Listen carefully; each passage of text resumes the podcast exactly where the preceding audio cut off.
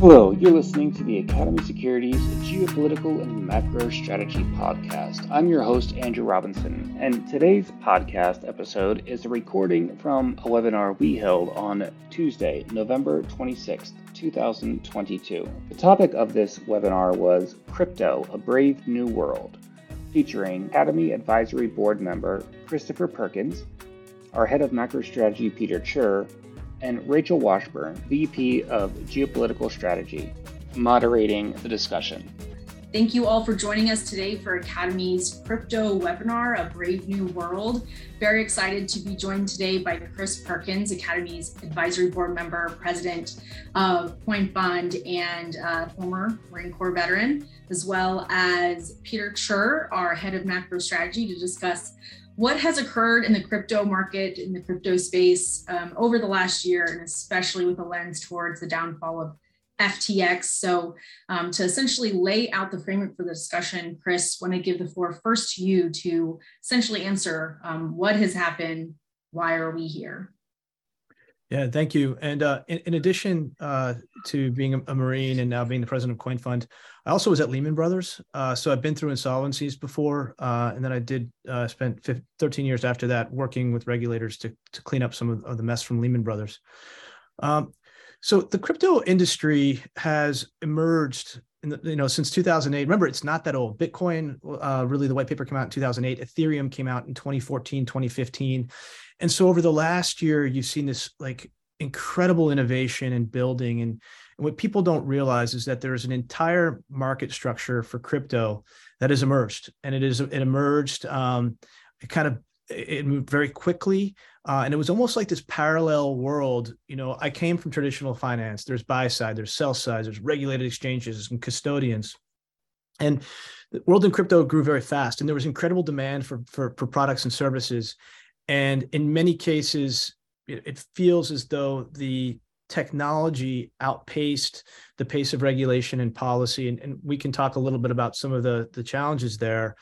But as it emerged, you saw this thing, and the idea of crypto is around decentralized finance, leveraging blockchain technologies. Remember, core principles, blockchain technologies to allow peer-to-peer transactions, trustless and permissionless.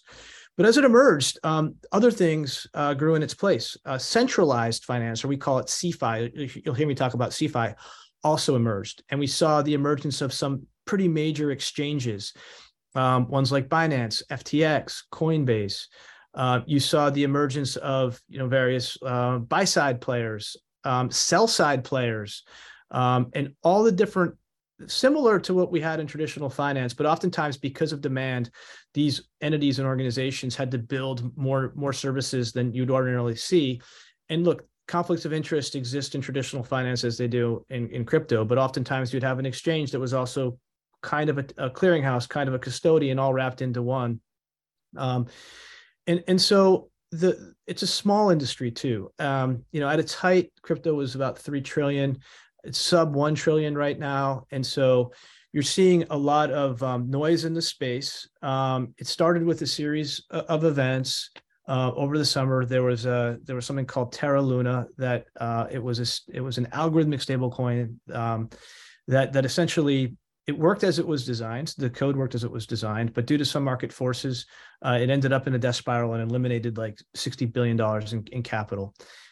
There were also additional issues around a hedge fund called 3 Hours Capital, which in many ways, a lot of these things are getting worked out, the exact specifics and the nuances, but, we've seen similar issues based on our knowledge today of what happened, akin to Archegos and traditional finance, where players deploy a ton of leverage, and nobody throughout that ecosystem just knows exactly how much leverage one player is taking.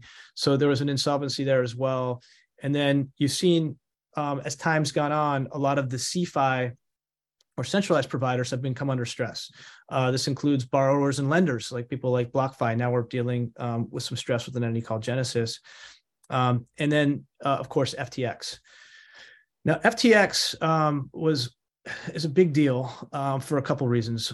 It started off, Sam Bankman-Fried started off with a company called Alameda Research. He came from Chain Street, and was building this trading firm called Alameda.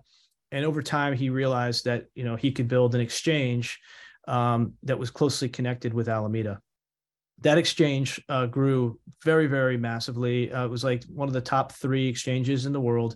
Started in Hong Kong, later moved to Bahamas. A lot of it was offshore.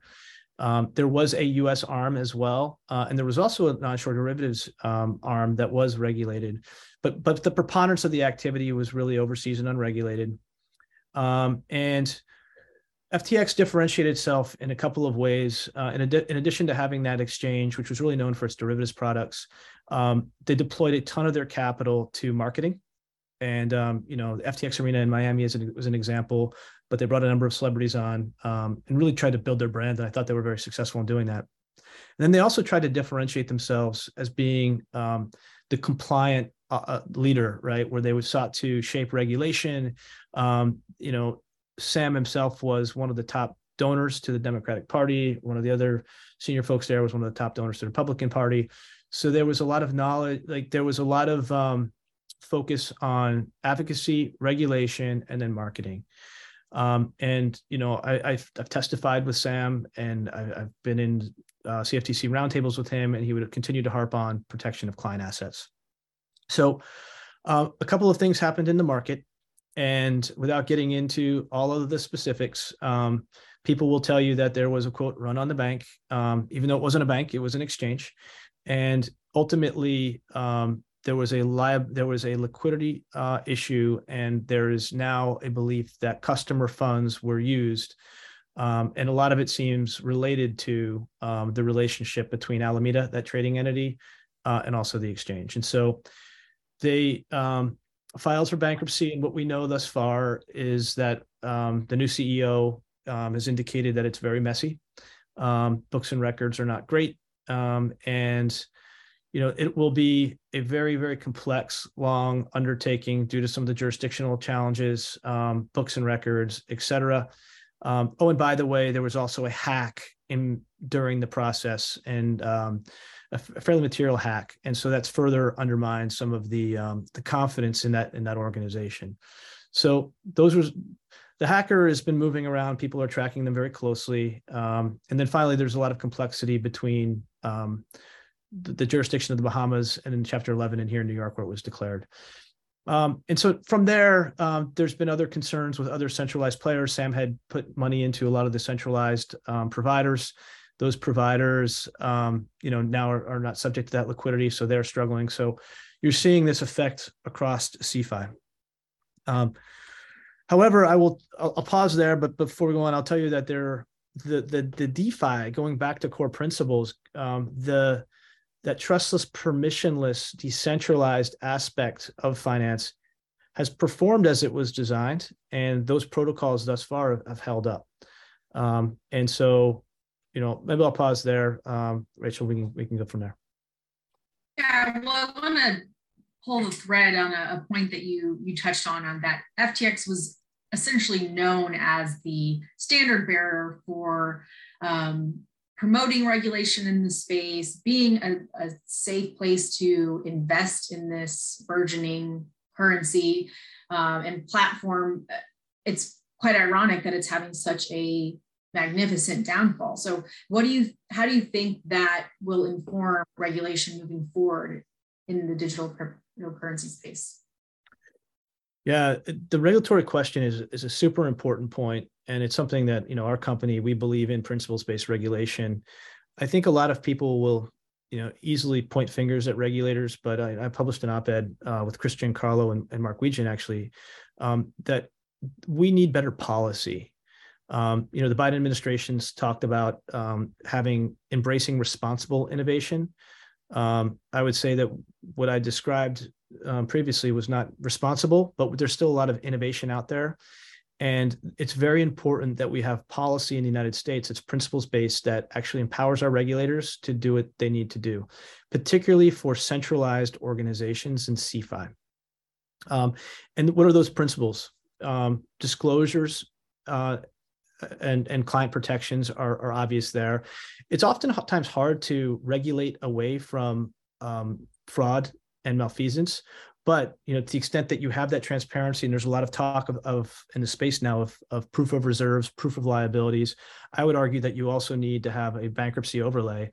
But the fact is we do not have good laws today that specifically address the uniqueness of the asset class.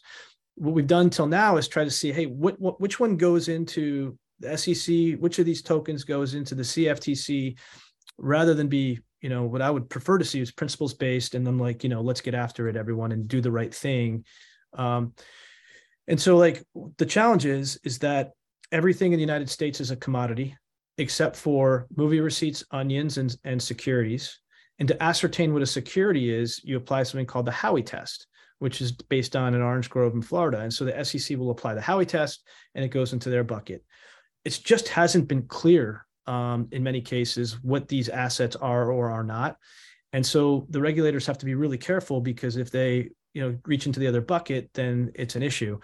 And so hopefully that this will get us past some of those challenges to have that thoughtful policy where we can, again, focused on principles, transparency, disclosures, protection of client assets, et cetera.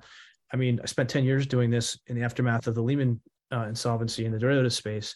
So there's plenty of precedent, but that's an issue. The other thing I'll tell you is that a lot of this activity even moved offshore, and, you know, extraterritorial challenges will remain unless we have relationships there. As you look at the regulated onshore activity, it actually is still solvent. So that's the other thing to consider. And the other thing to be careful about is, you know, we are seeing incredible innovation in decentralized finance, which is much different than centralized finance.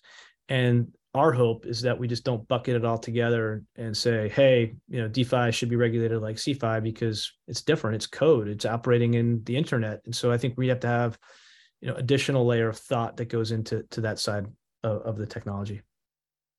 I want to revisit that thought a little bit later in the conversation, because we're having some questions from the audience already that speak to that theme. And so just a reminder for the audience, if you do have any questions for Chris or Peter, please do type them in the Q&A portion, and we'll definitely address those throughout the conversation. Peter, I want to bring you in. You've been focusing on crypto for a while now. Curious about your view on the essential contagion effect of this particular event and your thoughts more broadly on the space. Yeah, I think we are going to see continued pressure for now, at least in the crypto space. Just today, FTX bankruptcy judge approved redacting the names of the 50 largest holders. I think that's going to lead to speculation who in this space still has exposure. Every time one of these companies seems to have had any sort of issues, the same 3 or 4 people come in as potential saviors. So I think people are becoming questioning, are they saviors? Are they trying to keep this alive? So I think we're going to feel a lot more pressure on this industry, at least for the next few months, until we start really figuring out who the winners are, who the losers are, getting separation, figuring out what assets are left. And then I think that's the starting point where we can think about how does this look going forward. I do understand a lot of what Chris is saying of the DeFi versus, you know, CeFi. The one issue that seems to pop up, and I'm a little bit more skeptical of, is I think your hybrid model might be more interesting, is it seems very difficult to do anything all peer-to-peer without some centralized place, without someone acting as, you know, in between, especially as we're going to move to institutional. I personally believe that we're going to see a slowdown in institutional adoption. I think we've already seen that. I think they're going to take a lot of convincing to come to the table, and that's going to require both a regulatory effort, but I think the companies themselves are going to have to figure out, can they succeed and be successful by really getting up ahead of the regulatory environment, right? Being more trustworthy, more honest, maybe than competitors, are just more clear. And maybe that becomes the competitive advantage. So I think we're going to see developments. I think we kind of have more of this crypto winter for the next 2 to 3 months. You'll start seeing people emerge, but I think it's going to slow down adoption. People are going to want to be comfortable. And for me, I think the bigger part right now is when we look at what this means for the economy, I actually think this is a bigger deal for the economy probably than markets. I think there was a correlation between crypto and markets early this year. And I think that's a lot of the same people had investments spread across, they were levered. And so when one part went down, it dragged the others. I think we've seen a little bit more separation right now, where clearly you're going to have the Coinbases and the MicroStrategies, which are directly tied to crypto, move up and down with crypto. But you see less of that.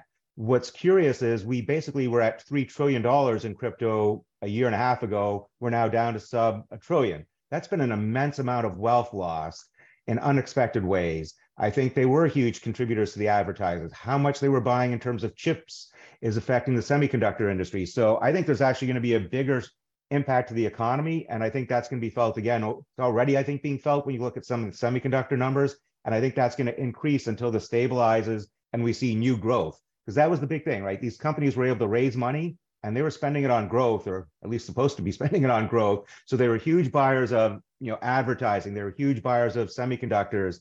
And that's going to slow down until this reassembles itself and people come back to valuations and say, okay, what does this next iteration look like? And I do think there can be opportunities on that, but it's going to look very different than the wild, wild west. And people are going to spend a lot more time doing traditional due diligence. And I think Chris mentioned it, and I've been talking about this for a while. Where you're domiciled is going to make a difference. Where your founders are domiciled is going to make a difference, right? The more that you feel that you have access to something that can be controlled and monitored by authorities, I think it's going to be better. Well, so let's further that point. As Chris is, cryptocurrencies and in this space, as it scales, as it becomes more regulated, as it becomes better understood by consumers or investors, how does it maintain its primary essence as a decentralized currency, you know, one that's designed for the unbanked and frankly thrives in a pseudo-unregulated environment? Can you talk about that maybe perceived conflict in bringing it, you know, moving it forward while not losing its primary integrity? Yeah, so again, let's look at DeFi as an example. And I think Peter's right. In order for widespread institutional adoption, there are a couple of things that that'll need to be solved. The first would be like some of the sanctions problems. Like, so, you know, DeFi, and by the way, this is not a DeFi in itself issue, it's the people that transact on DeFi, it's their issue that they need to solve for, in my opinion. But if institutions want to come into this decentralized world, you know, it's very inclusive.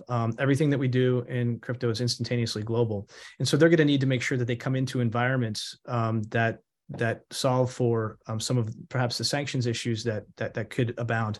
Based on our analysis, we find very little sanctions activity in traditional DeFi. We use a number of different analytics firms. Generally, less than 1% of the pools are indeed a challenge. I would argue personally, if you want to unpack the sanctions issue, CBDCs pose a much bigger threat as countries start building their own CBDCs and that peer-to-peer. But we can have that conversation separately. So we're seeing incredible technologies coming online to solve for this challenge, things such as soulbound NFTs or ecosystems that will be able to, where institutions will be able to transact. Why is this such a big deal? Why is blockchain such a big deal? Because we've created a fundamental innovation on the ledger itself, right? The ledger itself tracks title, it tracks liabilities, assets and liabilities. It started in Mesopotamia 7,000 years ago. That part of the world exploded in value and it was the center of the economy, the global economy for centuries. Second innovation in the Renaissance. This allows trustless, permissionless change of title. It can be applied to any type of in real life asset. We're seeing applications already from the title space to the real estate space, you know, even to the art space, NFTs, et cetera. So like we're still at the beginning, and anytime we've seen a new introduction of technology, and I'm not speaking about anybody specifically, but clearly there has been fraudsters have been a part of that, taking advantage of this change. And it's a time that we're very, I guess, vulnerable because technology is changing so fast. And so I do believe it has an important future, getting back to those core principles, right? By its nature, DeFi is very transparent. And you know, to the extent that you understand it and you know that if A equals B, then C, and that's how the program works, it's very difficult to be fraudulent, provided that you can read and understand it. So anyway, those are some of the thoughts that we're thinking about. Yeah, and I'll just add, I think going back, I think one of the things that I've been looking for and has continued to happen is, I think it's causing some pressure within the traditional system, right? So you are seeing innovation, you're seeing fees come down in response to this. You're seeing things like Venmo and Zelle, which are not block dependent, but are becoming alternatives, right? If you're trying to go back to what are we solving for, easy transactions, getting money to move relatively quickly. I think it is spurring innovation, not just in the blockchain, but I think outside of that, right? The people who have that existing business are looking for ways to retain it. So I think you're going to see that as a real competition as well, where people try and come up with these other systems, other opportunities for us to look at that may or may not be part of the blockchain community. And again, there's huge incentives for these companies to keep that. And I'll go back to the simple thing as credit cards, right? There is a cost to using credit cards. On the other hand, you get fraud and someone fixes that for you pretty much instantaneously. At least in my case, I've never had a problem with credit card fraud that hasn't been resolved. So I think it's like a lot of things we talk about, there are costs, but we also have to think about some of these holistically. And that's going to be the real competition too, is how much can convince people that the potential or alleged hidden costs aren't there. And the more you can make clear that this isn't hackable and that it's not fraudulent, the better. So I think it's going to be a balancing act between some traditional technologies as well. Peter, you said something about institutional adoption slowing, and I think that will be the case in the immediate term. However, in my career, I've always seen direct correlation between regulation and institutional adoption, and so there is a school of thought that I think is accurate, that policy and regulation will accelerate now. We can't afford to sit around and allow this to continue to happen. So with that acceleration, I think we'll have, in the medium term here, better boundaries and rules of the road, which will allow the institutions to more easily participate in our ecosystems. Yeah, that makes perfect sense to me. I think it's one of the reasons we're doing this. I think we want to start making sure that Academy is taking advantage of your skills and the other skills to get in front of this. And as this develops, keep people on top and hopefully guide people, because that's something that does come up more and more in our conversations, particularly with corporations. How are they supposed to use this? How are they supposed to look at this? How are they supposed to think about it? And I think it's going to become easier to be a voice of reason as you start framing a world that we're kind of more used to living in. Yeah, I agree. I think coming out of this, we have a word in crypto, it's called degens, like, the degens do what degens do. But I think you're going to come out of this seeing an institutional nature emerge, an institutional framework emerge, and a more institutional, predicated on strong principles-based regulation emerge out of this. With all the benefits that we talked about, transparency, peer-to-peer, instantaneously settlement, et cetera. Well, that's a perfect segue, and we've already touched on a little bit into one of the audience's questions. Maybe we can build on that. What are two practical applications for Bitcoin? And to further that point, with those practical implications in mind, why is it worth the risk to lose potentially 70% of their investment just to save on things like bank fees and wire fees? I would rather answer that by talking about crypto generally and practical use cases. Bitcoin is the first cryptocurrency. It's the most decentralized. There are numerous ways people have thought about its application. Is it a store of value? Is it a payment mechanism? It's the first. It's the biggest cryptocurrency. I don't think about utility in Bitcoin, as in ways that I think about others. So for Bitcoin, I think the general consensus is that it is a store of value in one shape or form. And today it is storing value. It's not zero, but it's volatile. But when I think about utility across various use cases, stablecoins maybe are the first thing to come to mind, right? So stablecoin is a tokenized dollar. I can settle a dollar with anyone, anywhere in the world, away from banking hours, instantaneously. So I can transmit a unit of a dollar anytime, whether it's USDC issued by somebody like Circle, et cetera. So like the ability to instantaneously settle is one obvious utility. I'll unpack another one that we'll get into a little bit of something a little bit more sophisticated now. So there's a company, it's called DClimate. It's in our portfolio. And what these guys do is they put weather data on chain. Weather data is very difficult it's very fragmented. It's very difficult to find a record of truth. And so they have a weather monitoring system. It's called Cyclops. They monitor the weather in various conditions, and they're able to put that on chain. By putting that in chain, it unlocks a number of different capabilities. To the extent you need to hedge based on that data, you can. But what they did was they moved into a part of the world that isn't a great part of the world, but it's rich with rainforests. And what they were able to do is they were able to take those rainforests and cut them up into a number of different pieces. And each of the piece represented a certain amount of carbon offset that they were able to put into a non-fungible token. So you can take a piece of the rainforest, it's immutable, it's the only one. And then by monitoring the carbon footprint associated with that NFT, you can effectively use those carbon offsets. And so what they do is, instead of going to the government and saying, hey, I want to buy your carbon offsets, you give the government money, they take the money and run, and then they raise the rainforest. You actually have this ongoing monitoring. You issue the NFT, you can actually sell the carbon, and then you can monitor it on an ongoing basis, so that government gets most of the money towards the tail end of that 10 years.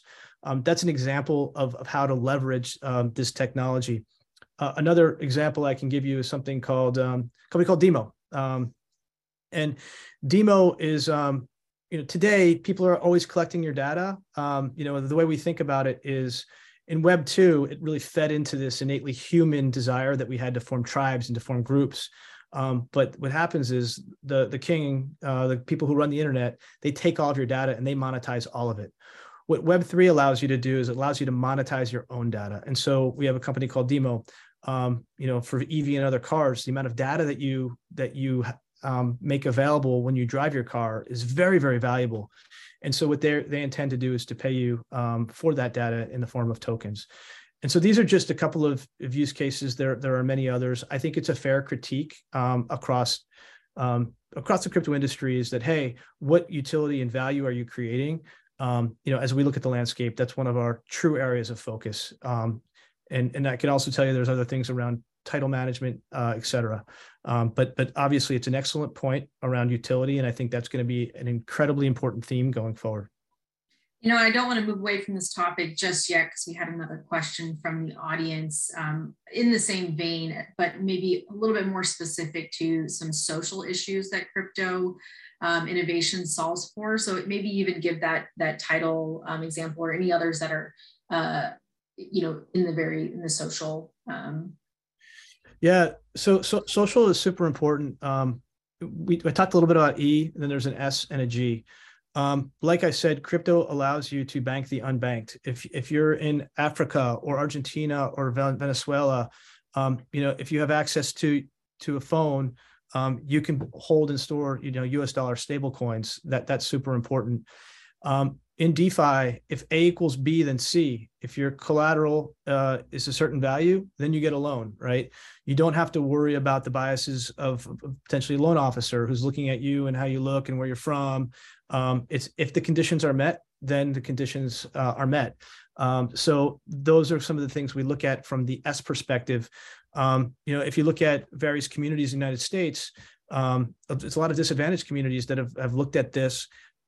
Because there's a perception that they can eliminate intermediaries. And that's what the technology does. It allows you to eliminate intermediaries and transact more peer-to-peer. And so in those communities, many folks, understand that, look, the intermediaries haven't been good to me and over the generations. So, maybe this is a way forward. Thank you. Another question from the audience. The concept of instant settle, why is that important in this space?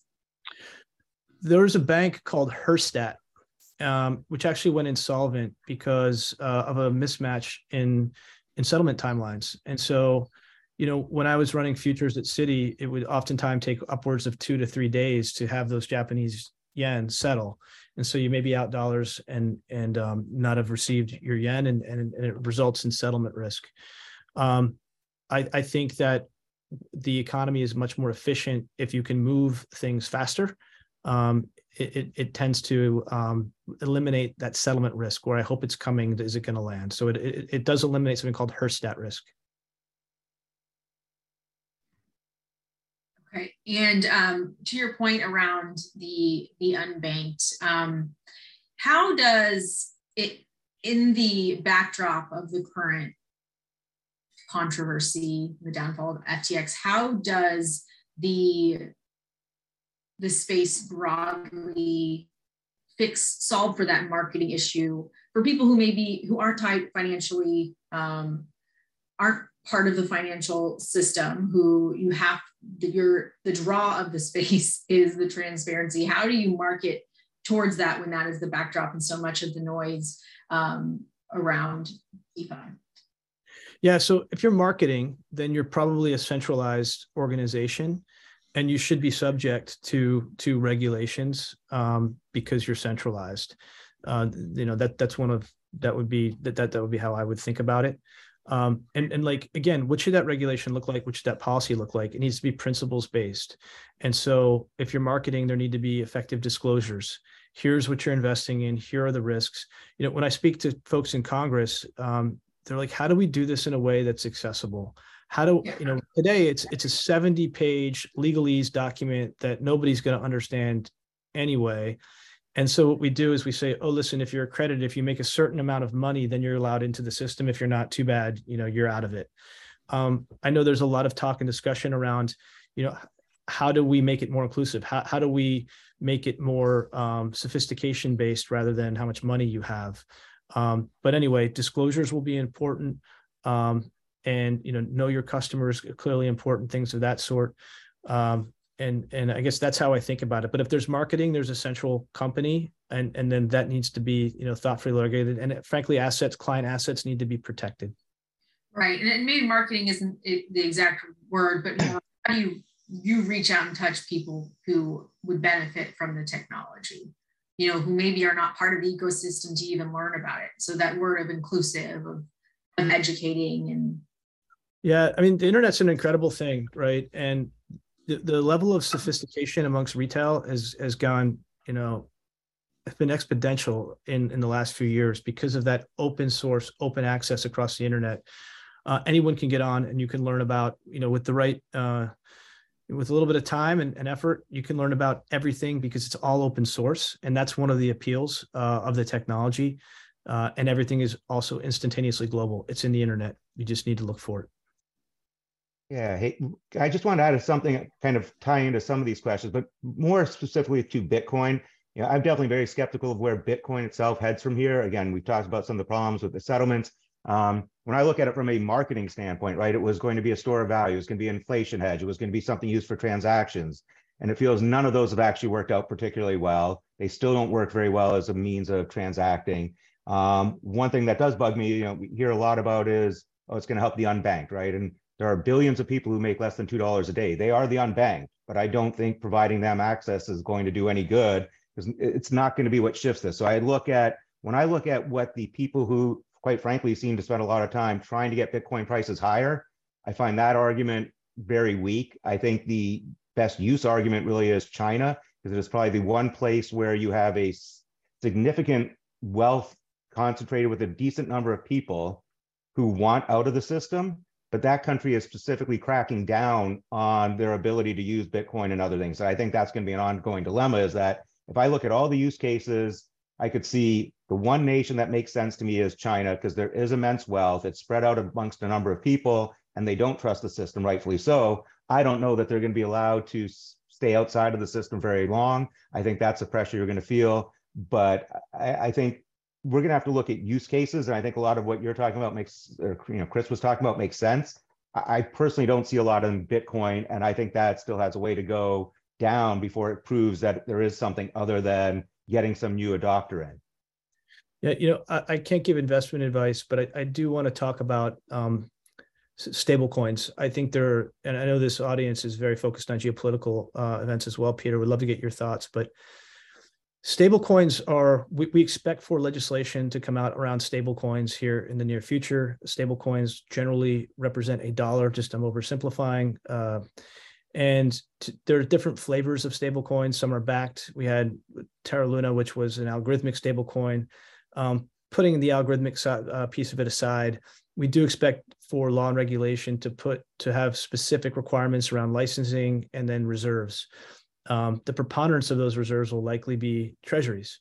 And so with the emergence of stable coins, and they're already in existence, and you know, companies like Circle, I do think that those folks in the developing world will have a lot of appetite for stablecoins, because would you rather have a cryptocurrency that's volatile, or would you rather have US dollars that, you know, you don't have to go down to your local bank and name your country because you can't get dollars there. You can get them instantaneously. I do think that there will be increasing demand for the US dollar based on the emergence of stablecoins. Yeah, that does seem to be a growth area. I do like that some are being much more transparent about their holdings versus others. I think, again, hopefully those are the ones that win out, because I think that's where it has to head. It'll be interesting to see how some of these sovereign digital currencies go. Well, I know we keep talking about the Fed coin. That still feels like it's a little bit off. The digital yuan, I think, unfortunately, is bad just because it's yet another way for China to maintain control of their population. But I do think that we're also going to see countries experiment with this and try and figure out ways to digitize their system.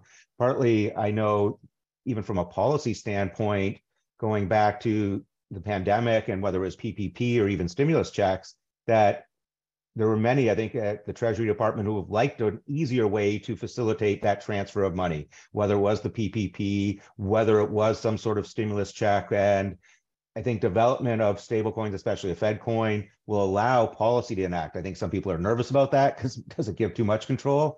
But I think there is going to be further development on the stablecoin side, and it's also from the sovereign side, and how that shapes policy, I think, becomes a much easier tool than some of the existing tools.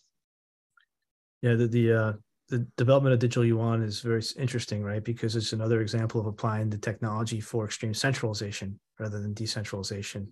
One currency, centralized wallet, et cetera. Yeah, and one of the things that some of our customers who have to do business there, for now, it's only used by Chinese citizens for their purchases, and they just have to facilitate that.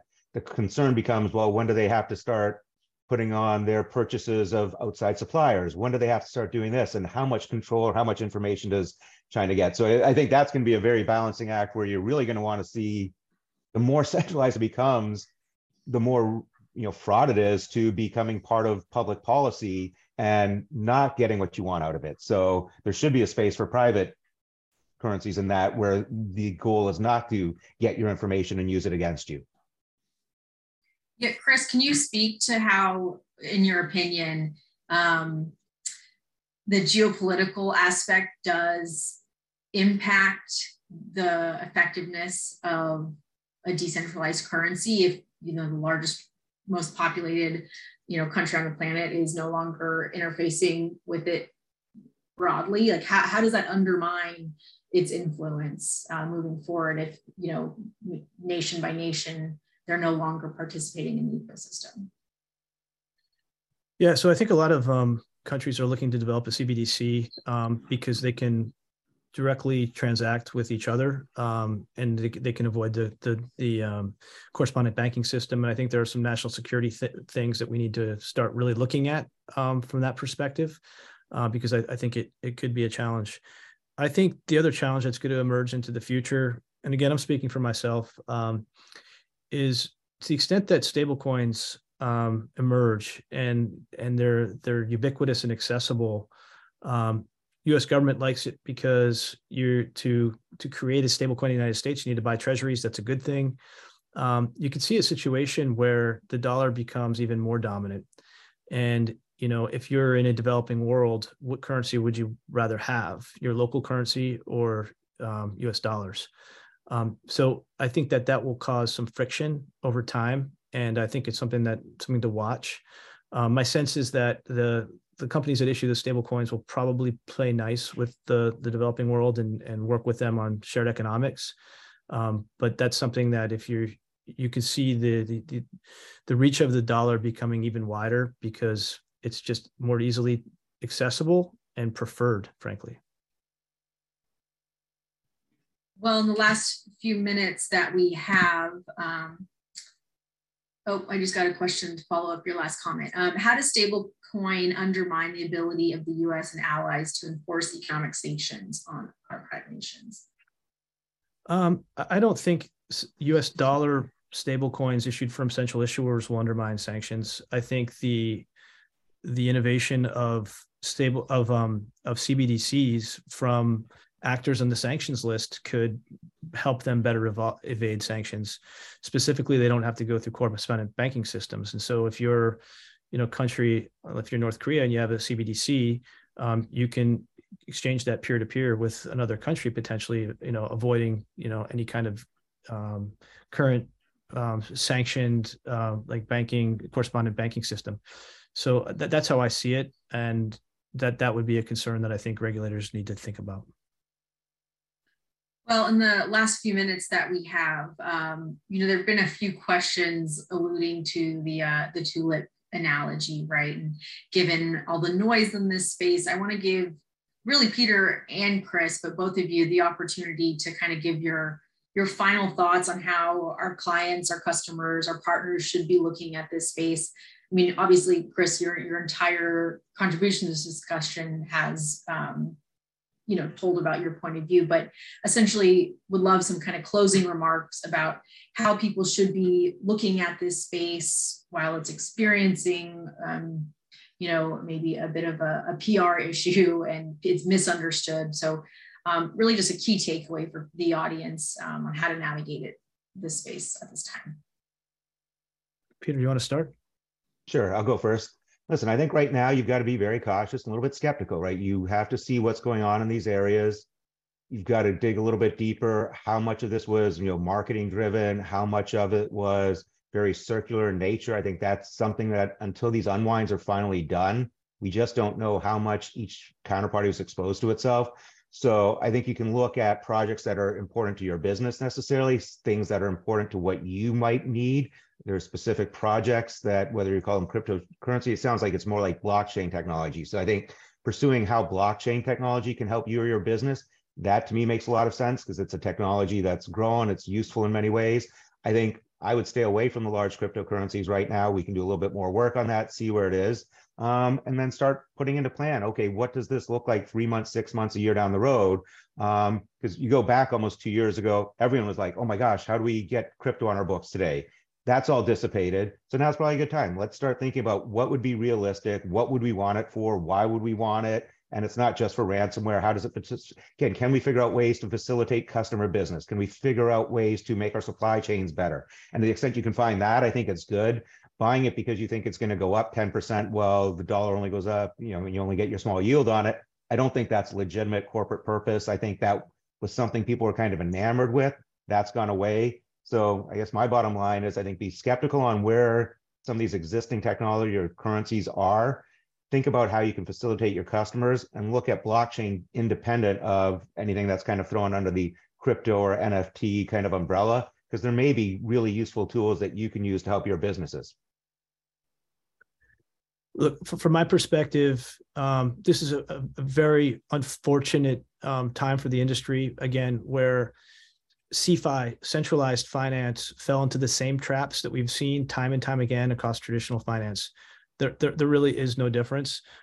This was not crypto. This was centralized players doing what we've seen over and over again. There's incredible value in the technology. We're giving birth to a new wave of the internet. We call it Web3. Where we're able to put private property into the internet. It's self-sovereign. It's a creator economy. And it's unlocking a lot of promise. Things to look out for in the coming months.